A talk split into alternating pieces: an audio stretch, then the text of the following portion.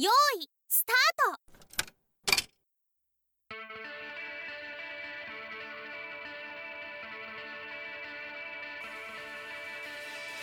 どうもこんにちは、一人しゃべりです。このラジオは静岡県在住のアラサー男性がたった一人でぶちかますフリースタイル雑談ラジオでございます。えーこの番組はですね、皆様に笑顔を届けたい、癒しを与えたいなどのぜ建前はございません。気持ちよく喋りたいという僕の願望のみでお送りする自己満足全開のラジオになっております。ということで、それを皆さんが聞いてくれればありがたいということです。えー皆様元気してますでしょうかということでですね、まあ僕はですね、ちょっとこの音声はですね、結構前に多分撮っているものです。多分ね、多分っていうかその公開するね、タイミングがちょっとまだわからないので、おそらくっていう表現を使いますけれども、えー結構前に撮ってるので、全然タイムリーなネタを話さねえなって思われるかもしれないんですけれども、まあまあまあまあ、おそらく、うん、5月くらいになってるのかな、わからないですけれども。でですね、えー今回はですね、ちょっと僕の、うん失敗シリーズというか、人生の失敗シリーズということでですね、話していきたいと思います。でですね、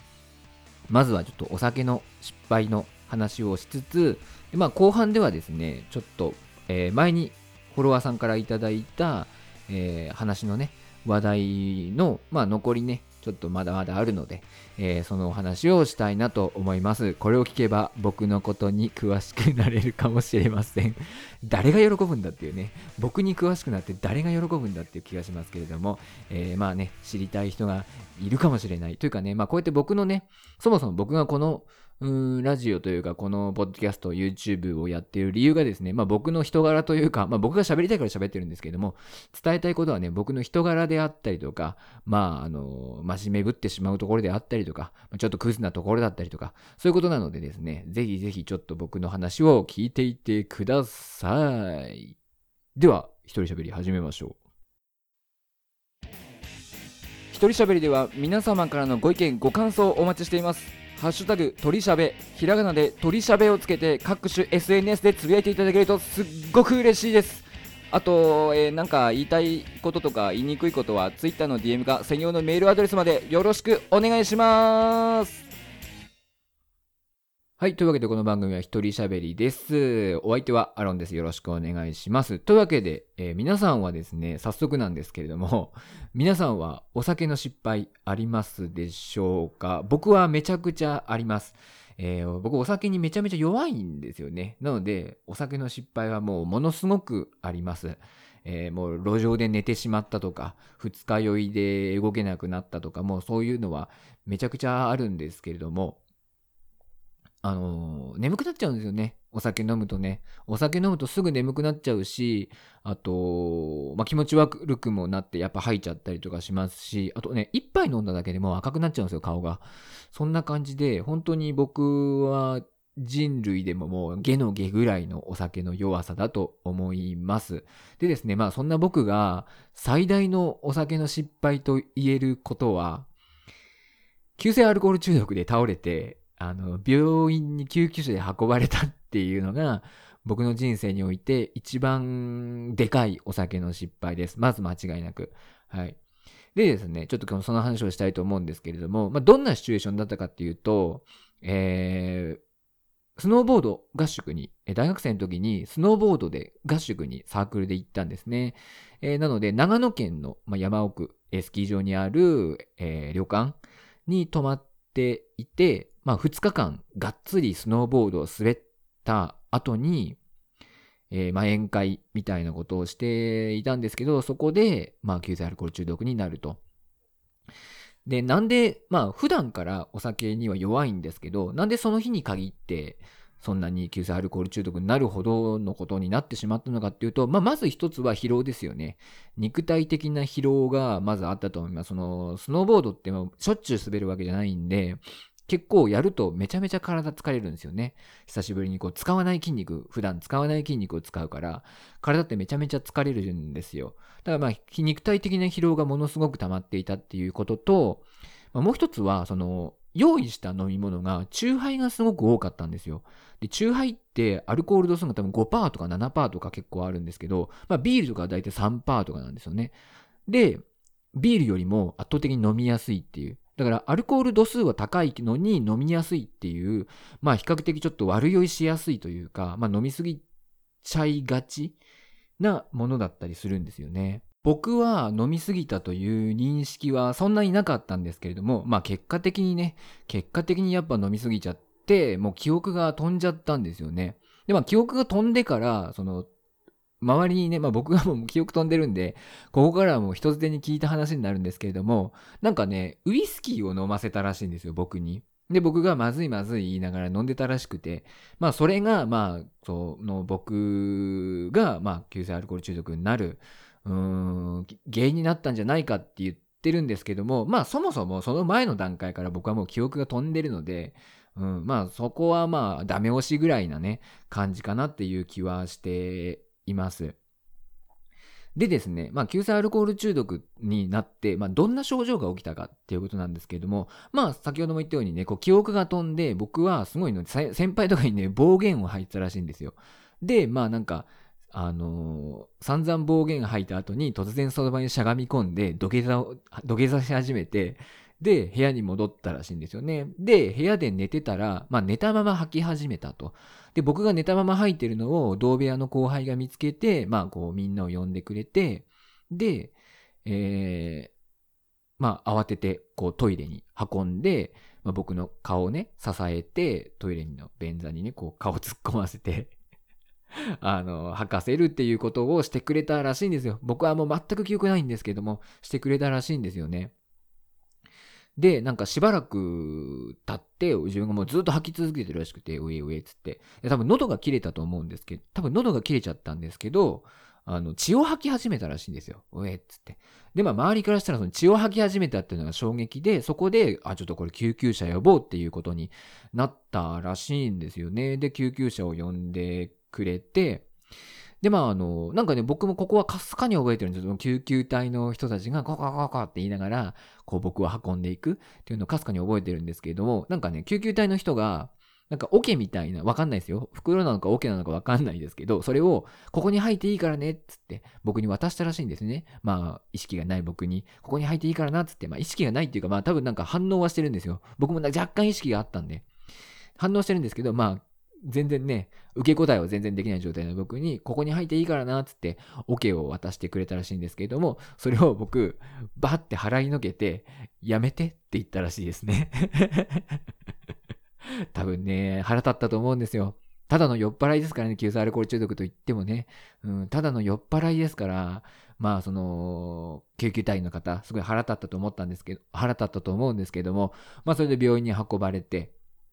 で、まあ、その病院に運ばれて、まあ、ベッドの上で意識が戻って、そこから僕は記憶がね、あるんですけれども、まあ、まずはもう、パッて目を開いたら、もう知らない天井があるわけですよ。ね。見知らぬ天井ですよ。エヴァンゲリオン第2話、見知らぬ天井っつってね。えーそんな感じでね、病院のベッドの上で、えここどこ？みたいになって。で、まあ、パッて周り見たら、まあ、病院だってね、まあ、ベッドが並んでて、とかって病院だっていうのを認識して、やらかしたって思ったんですよね。まあ、その、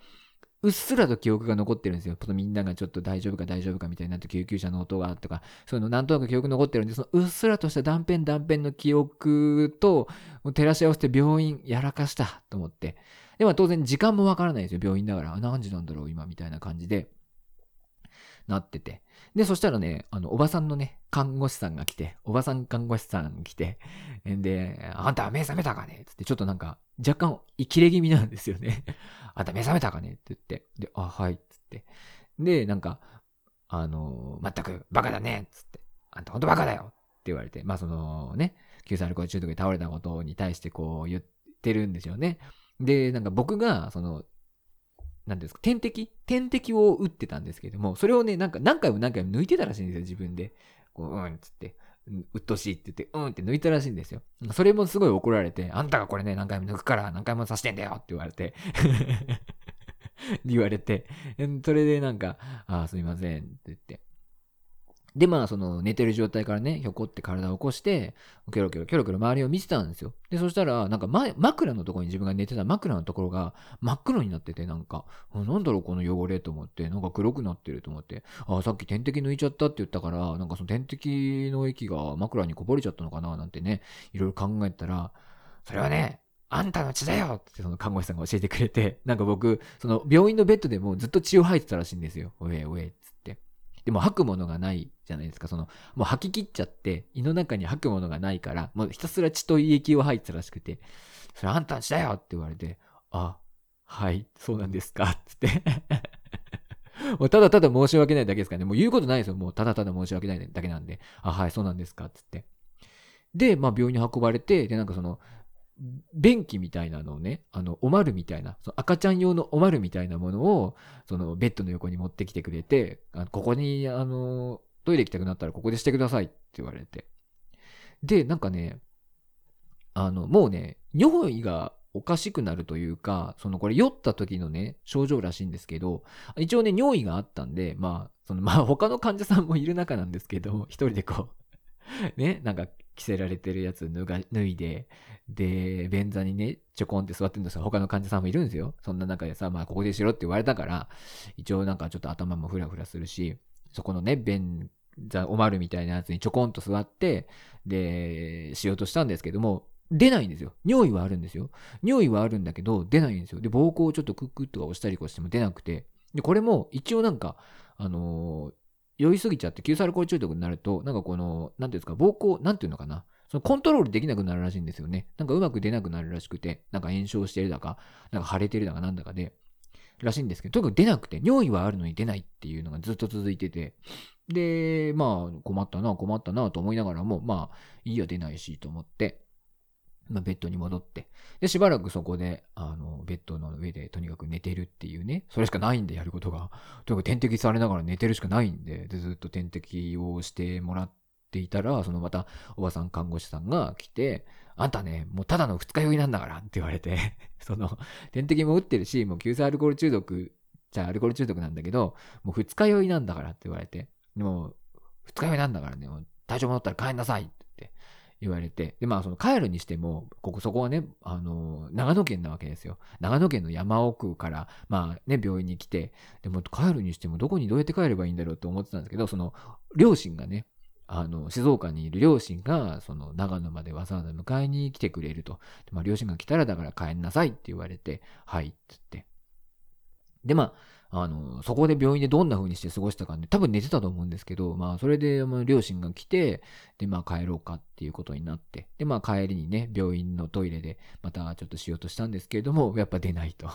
それで、まあ、膀胱、その、尿意はあるんだけど出ないっていう状態をずっと続いてて、で、まあ、病院のね、看護師さんにありがとうございました、ご迷惑をおかけしましたって言って、で、まあ、帰ることになりました。で、まあ、あの、ね、病院に付き添ってくれた、そのサークルの仲間とかもいて、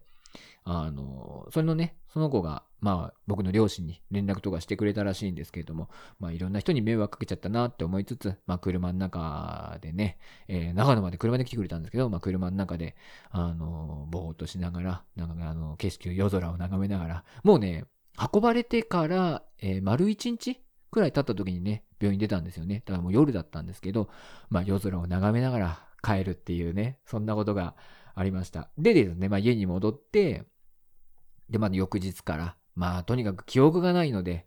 誰にどういうことをしたのかもわからないと。で誰にがどういうことしてくれたのかもわかんないと。で、まあ、とにかくいろんな人にこうごめんなさい、ごめんなさいってメールとか電話とかをして、まあ、それが一番辛かったですね。やっぱね、えー、記憶がないんで、えー、申し訳ないですって言って、で、あのー、一番ね、その仲良かった子に電話をしたら、あの、先輩で、何々さんと何々さんにめっちゃ暴言吐いてたよ、みたいなことをね、その、教えてくれて、で、まあ、その先輩に電話してすいませんでした、つって、いや、いいよ、いいよ、つって元気になったならいいよ、とかってね、優しいんでね、言ってくれるわけですよ。んで、それでまあ、まあ、それがね、すごく辛かったんですね、僕としてはね。やっぱね、いろんなところに迷惑かけちゃって、もうとにかく辛いというか恥ずかしかったんですよね。そうそうそう。で、まあいろんなとこね、後輩、まあまたその先輩とかだったら、まあまあ本当申し訳ないです、っ。まあ同期とかだったらごめんね、つっていいんですけど、あの、後輩とかにも迷惑かけてるのがね、やっぱ辛かったですね。後輩とかにもごめんね、つってさ、あのー、いや、いいっす、いいっす、つって言ってくれるんだけど、もうな、しょうもないやつだなと思われてると思うんですよ。まあ、それも嫌だったんですけどね、辛かったんですけど、まあ、しょうがないですよね。僕が悪いんでね。で、まあ、それで、あのー、一応ね、一通り謝って。で、まあ、1日2日実家で休んでから、まあ、あの、元の一人暮らしの方に戻ろうっ戻ることにね、したんですけども、その理由が、あの、送別会があったんですよ。もうあの、その4年生、大学4年生を送り出す送別会があったんですね。だから送別会だから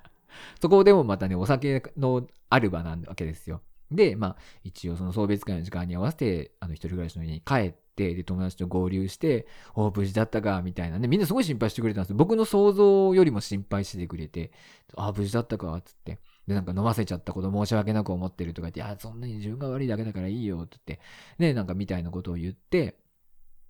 で、なんか、じゃあ、ね、その、送別会まで時間あるから、なんか、どっか行こうか、っつって、で、なんか一応100円、100円均一に行ったんですよ。で、なんか、100円均一に、あの、たすきみたいなおもちゃなんかジョークグッズで、なんかたすきみたいなのがあって、その、何泥酔中って書かれた たすきがあったんですよね。これ面白いからこれつけていきなよって言われて、で僕はその、まあそうだなと思って、まあなんかこの、何、変に心配されたりとか、ごめんなさいっていうなんかしみりすのもあれだから、ちょっと冗談でね、そういうのあった方がいいかなと思って、まあ、泥酔中って書かれたたすきをつけて、まあ、その、送別会にね、参加して、まあ、みんな笑ってくれたんですけど、いや、ほんとご迷惑おかけしましたってって、ひたすらウーロン茶飲んでね、みんなにごめんね、ごめんねって言って回ったっていうのが、まあ、僕の、なんて言うんですかね、あの、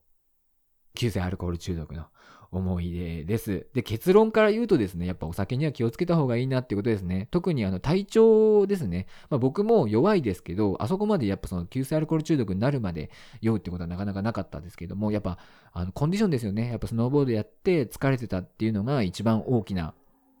その酔いすぎちゃった原因の一つではないかなって思います。あとは、その弱いというか甘いカクテルとか、そういうののほどアルコール度数が意外と高くて、えー、飲みすぎちゃう傾向にあるから、そういうのも気をつけた方がいいですね。だから、チューハイとか、そのコンビニとかに言ってるようなね、チューハイとかを意外と飲みすぎちゃうことって多いんじゃないのかなって僕は思います。だからそういうのは気をつけた方がいいですね。ビールとかの方がアルコール度数が低くて、しかも僕にとってはビールの方が、ビールなんてまずいなだけなんで、うん、そういう意味ではね、飲みすぎることはないんですけど、でも、うん、飲みすぎちゃいましたね。この時は。まあまあまあまあまあまあ、若さゆえのだとね、信じたい。まあ僕はもう本当に4、5年、4年ぐらいかな。4年ぐらいもうお酒全然飲んでないんで、本当にこういう失敗はもうなくなりましたけど、まあ気をつけてね、皆さんいただきたいなと思います。若いうちはね、やっぱ飲んじゃうんですよね。その、なんか飲めないことが恥ずかしいみたいなね、感じの時があるんで。飲みすぎちゃう人も多いと思うんですけど、まあ時代の流れ的にね、あんまり無理にお酒飲ますもんじゃないよみたいになってると思うので、あんまりみんな無理して飲む人はいないと思いますけれども、まあ皆さん気をつけてくださいということで僕の人生の失敗シリーズ、うーん、第1弾ということでいいのかな？はい。えー、急性アルコール中毒で倒れた話でした。はい、えー、なんか僕ですね、なんか喋ってると感情が高ぶって、まあ、来るというか、まあ、乗ってきちゃうんですけど、なんかマイクにどんどんどんどん近づいちゃう癖があるんですよね。これちょっと気をつけないと、結構なんかマイクに近づくとこもったような声になっちゃうんですよ。まあなんか、近づいた方が他の音が入りにくくなるので、いいっちゃいいんですけど、まあそうするとね、なんかここもったような声になってしまうので、少し気をつけなきゃいけないなと思っています。もう、なんか音質よりもね、なんかちょっとこう、普通に喋ってる感がね、そのこもってる感じにならない方が僕は重視しているので、少し離れながら喋っていますっていうか、どうでもいい話ですね。はい。でですね、えっと、この前、フォロワーさんに、あの、結構ね、たくさんのこう、話の話題、こういう話題どうですかっていうのをいただいて、まあ、今までこう、2週、というか2回にわたって、えー、そのフォロワーさんのお題についてね、答えていったんですけれども、えー、今回もえー、ちょっと今回が最後になるかな。結構たくさんいただいて、まあ、今回もそのお題からお話をしていきたいなと思うんですけれども、えまず第1個、ラッキーだった話。ラッキーだった話ですか？うーん、ラッキーだった話。僕ね、なんか結構こう不幸中の幸いっていうのが人生において多いなっていうふうに感じています。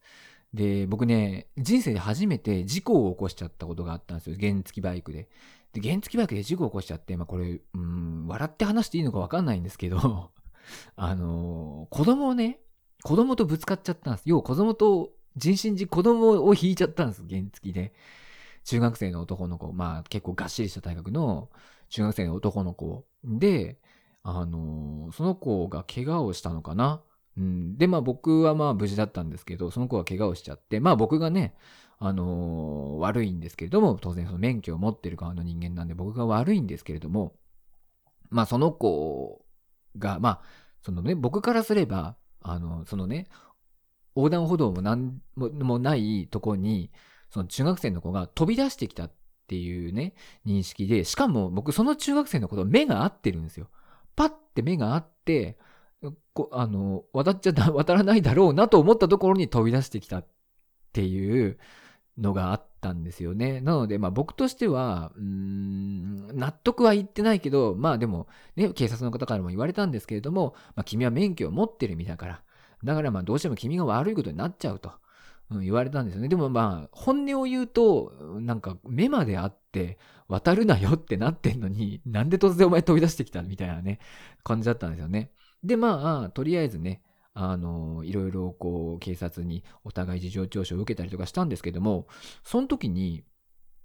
その、中学生の子の弟がいたんですね、小学生の。その小学生の子が証言で、お兄ちゃんが飛び出したっていうふうに言ったんですその、一緒にいたんですけど、兄弟で。お兄ちゃんが飛び出したっていうふうに言ったらしいんですよ。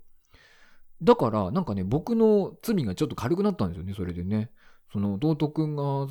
まあ、正直にというか、うん、言ってくれたおかげで少し僕の罪が軽くなるっていう何が軽くなったのかよく覚えてないんですけどなんかその警察の人にもなんかお兄ちゃんが飛び出したって言ってるからみたいな感じで説明を受けてああそうなんですかっつって。っていうことがありました。だからなんかまあうん不幸中の幸いって言っていいのか幸いとはちょっと言いづらい話ですけれどもまあでもなんかそうやって正直に話してくれた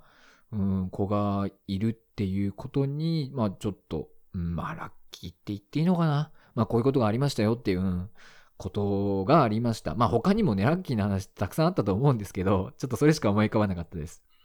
次、痛かった話ということで、うーん、痛かった話。まあその肉体的な痛みで言うと、僕の多分人生の一番の大怪我は、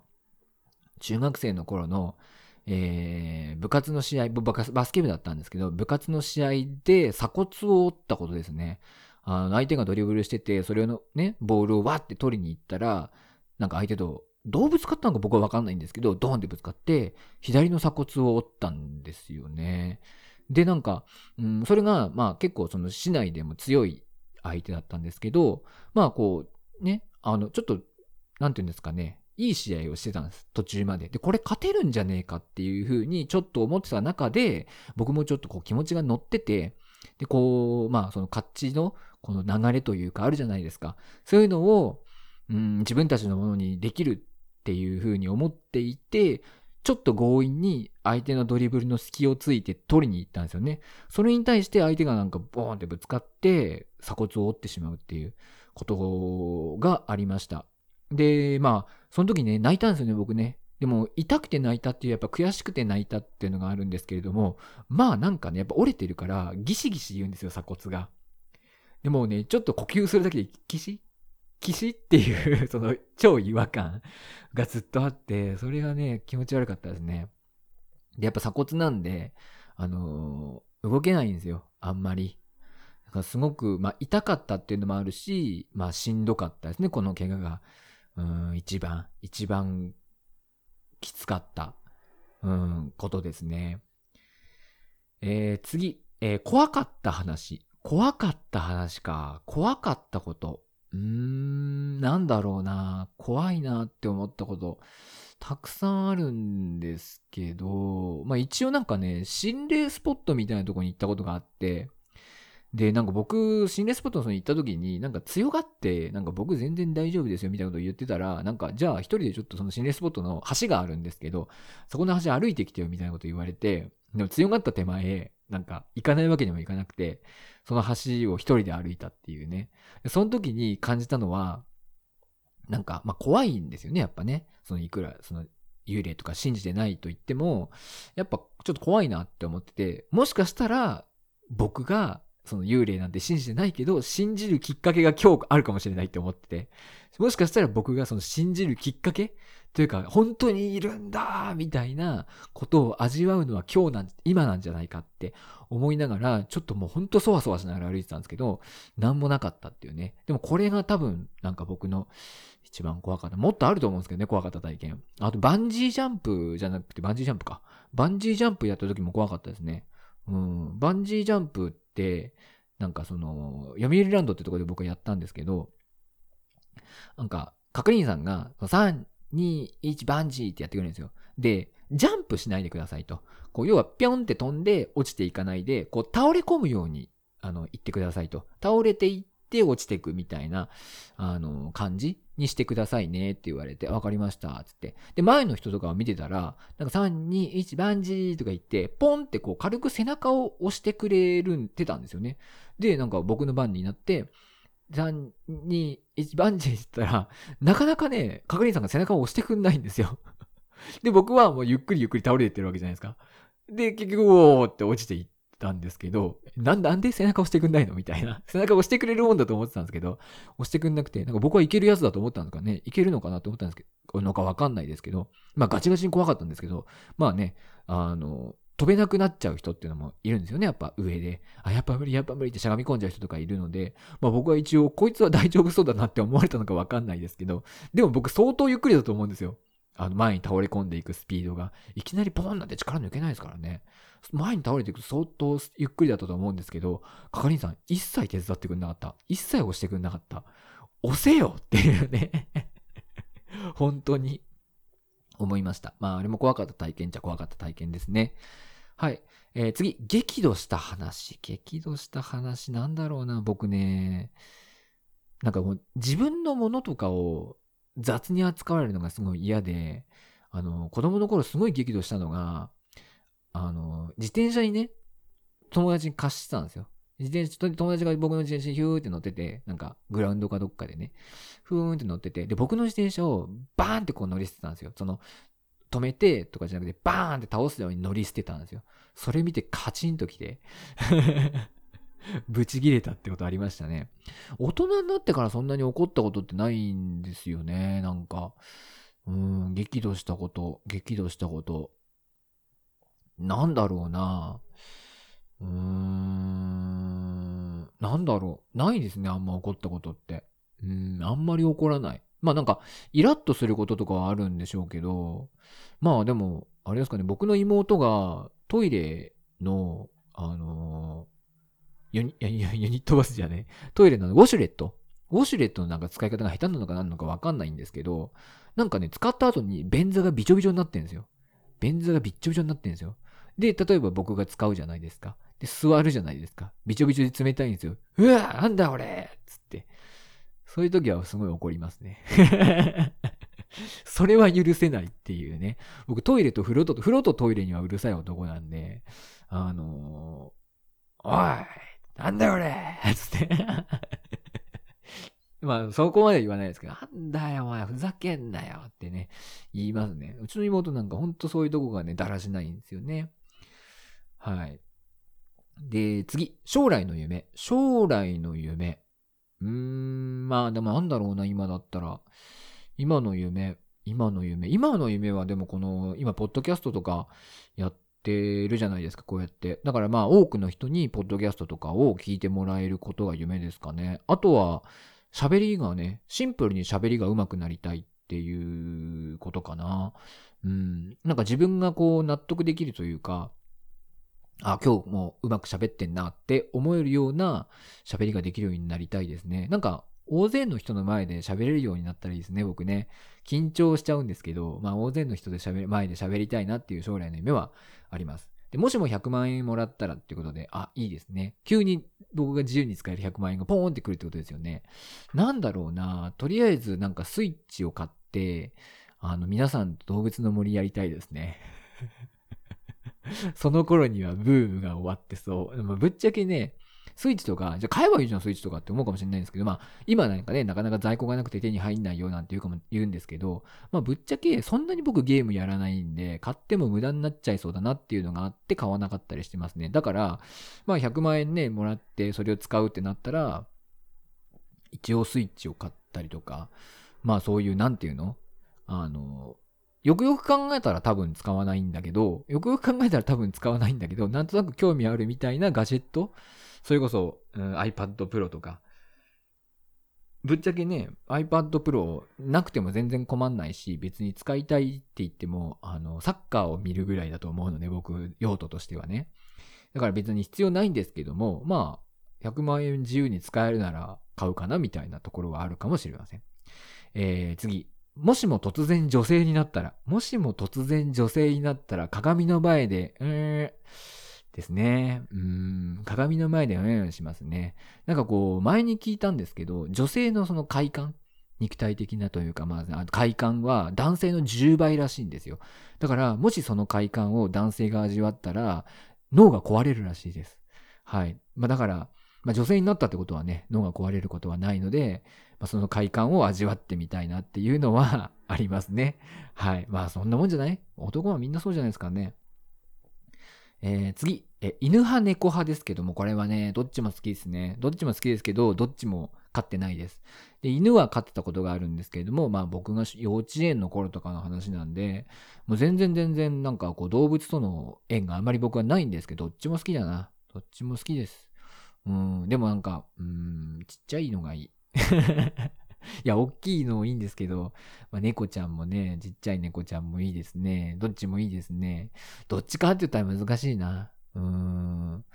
どっちかって言ったら難しい。なんか他に、じゃあなんか他の動物がいいですね。うん。間を取って。間を取ってなんかどこの動物がいいなって今思ったけど全然思い浮かばない。なんかね、たまに思うんですよね。あ、あれいいみたいなね。思うんですけど。なんかちっちゃい豚っいいですよね。なんか豚って確かすごく清潔らしいんですよ。なんか清潔な生き物らしいんですよ。だからなんか豚は実際飼うのがすごく楽みたいなことを聞くので、ちょっとね、小豚、ちっちゃい豚ね、可愛い豚、あの、大きい豚じゃなくてね、可愛らしい豚さんちょっと興味ありますね。はい、えー、以上です。えー、フォロワーさんからいただいた話の種、話の種ですね。これ全部ね、ちょっとお話しさせていただきました。まあ、深掘りできそうなね、話もいくつかあったんですけれども、まあ、特に、あの、子供の頃の話なんかはね、結構させてもらったんですけども、深掘りできそうだったのもあったんですけれども、まあ、それはおいおいおいおい話していきたいなと思います。えー、話の種はですね、まあ、話の種って勝手に言ってますけど、まあ、話の種はですね、いつでも募集しておりますので、もしよかったらなんかこんな話ちょっとどうですかみたいなことを教えていただけると、えー、嬉しいです。話のネタにどうですかって言ってね、聞いていただけると嬉しいです。というわけでエンディングです。はい、えー、一人喋りでは、えー、ハッシュタグ用意しております。ハッシュ取りしゃべ、ひらがなで取りしゃべをつけて各種 SNS でつぶやいていただけると嬉しいです。ご意見、ご感想、相談、質問、何でも OK です。えー、よかったらよろしくお願いします。また、えー、専用のメールアドレス、メールフォーム、えー、用意してありますので、こちらから送っていただいても嬉しいです。えー、Google メールフォームでしたらね、メールアドレスなどの記載なく送れるので、まあ、匿名性が保てると思います。あと、Twitter、専用 Twitter ありますので、そちらに DM 等送っていただけても嬉しいですという感じです。はい。なんか最近はね、話のネタがあるからかもしれないですけれども、30分以上喋ることが増えてきましたね。まあなんかこれぐらいのボリュームでいきたいなと、これからも思っております。あの、皆さんも本当にね、体調に気をつけてください。うん、あの、ちょっとね、一応そのコロナウイルスの話題に触れますけど、コロナウイルスね、おそらくそんなにすぐに収束する収束することはないですし、今後ね、皆さん折り合いをつけてコロナウイルスと付き合っていかなければいけないっていうね、えー、段階に入っていくと思いますので、まあ、これまで以上にその免疫力だったりとか、高めることをね、えー、しなきゃいけない。だからちゃんと食べる、ちゃんと寝るっていうことをね、意識していきたいですね、本当にね。というわけで、こんな感じで終わりたいと思います。一人喋りでした。バイバイ。